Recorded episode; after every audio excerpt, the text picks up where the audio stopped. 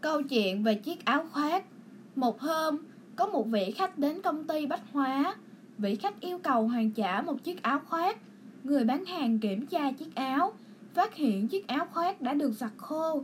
Hóa ra, vị khách này sau khi mang chiếc áo về nhà Cô đã mặc nó Nhưng chồng cô không thích nên cô đã trở lại công ty bách hóa giải thích rằng Chưa mặc lần nào và yêu cầu trả lại.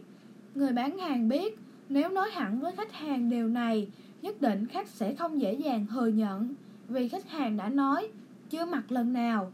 Hơn nữa bao bì cũng bọc lại rất tỉ mỉ, để tránh xảy ra sự tranh chấp giữa hai bên.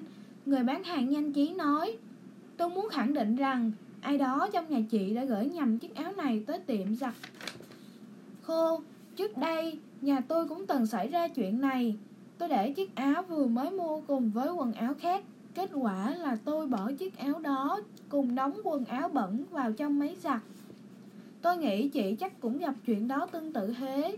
Vị khách vốn biết chiếc áo này đã bị giặt. Người bán hàng không những đưa ra chứng cứ mà còn tìm sẵn lý do cho cô để cô thoải mái thừa nhận. Cô làm tắt nước theo mưa, nhận lại chiếc áo ngượng ngùng bỏ đi. Sự việc này được giải quyết một cách thuận lợi. Điều hen chốt là ở chỗ người bán hàng đã nghĩ trước lý do cho khách không cảm và giải quyết một cách linh hoạt, tránh tranh chấp một cách có hiệu quả. Trong cuộc sống, mỗi người đều có lúc phạm sai lầm. Trong lúc người khác phạm sai lầm và khó xử, chúng ta không nên vạch trần lời nói dối của người khác hoặc phơi bày vết thương của người khác.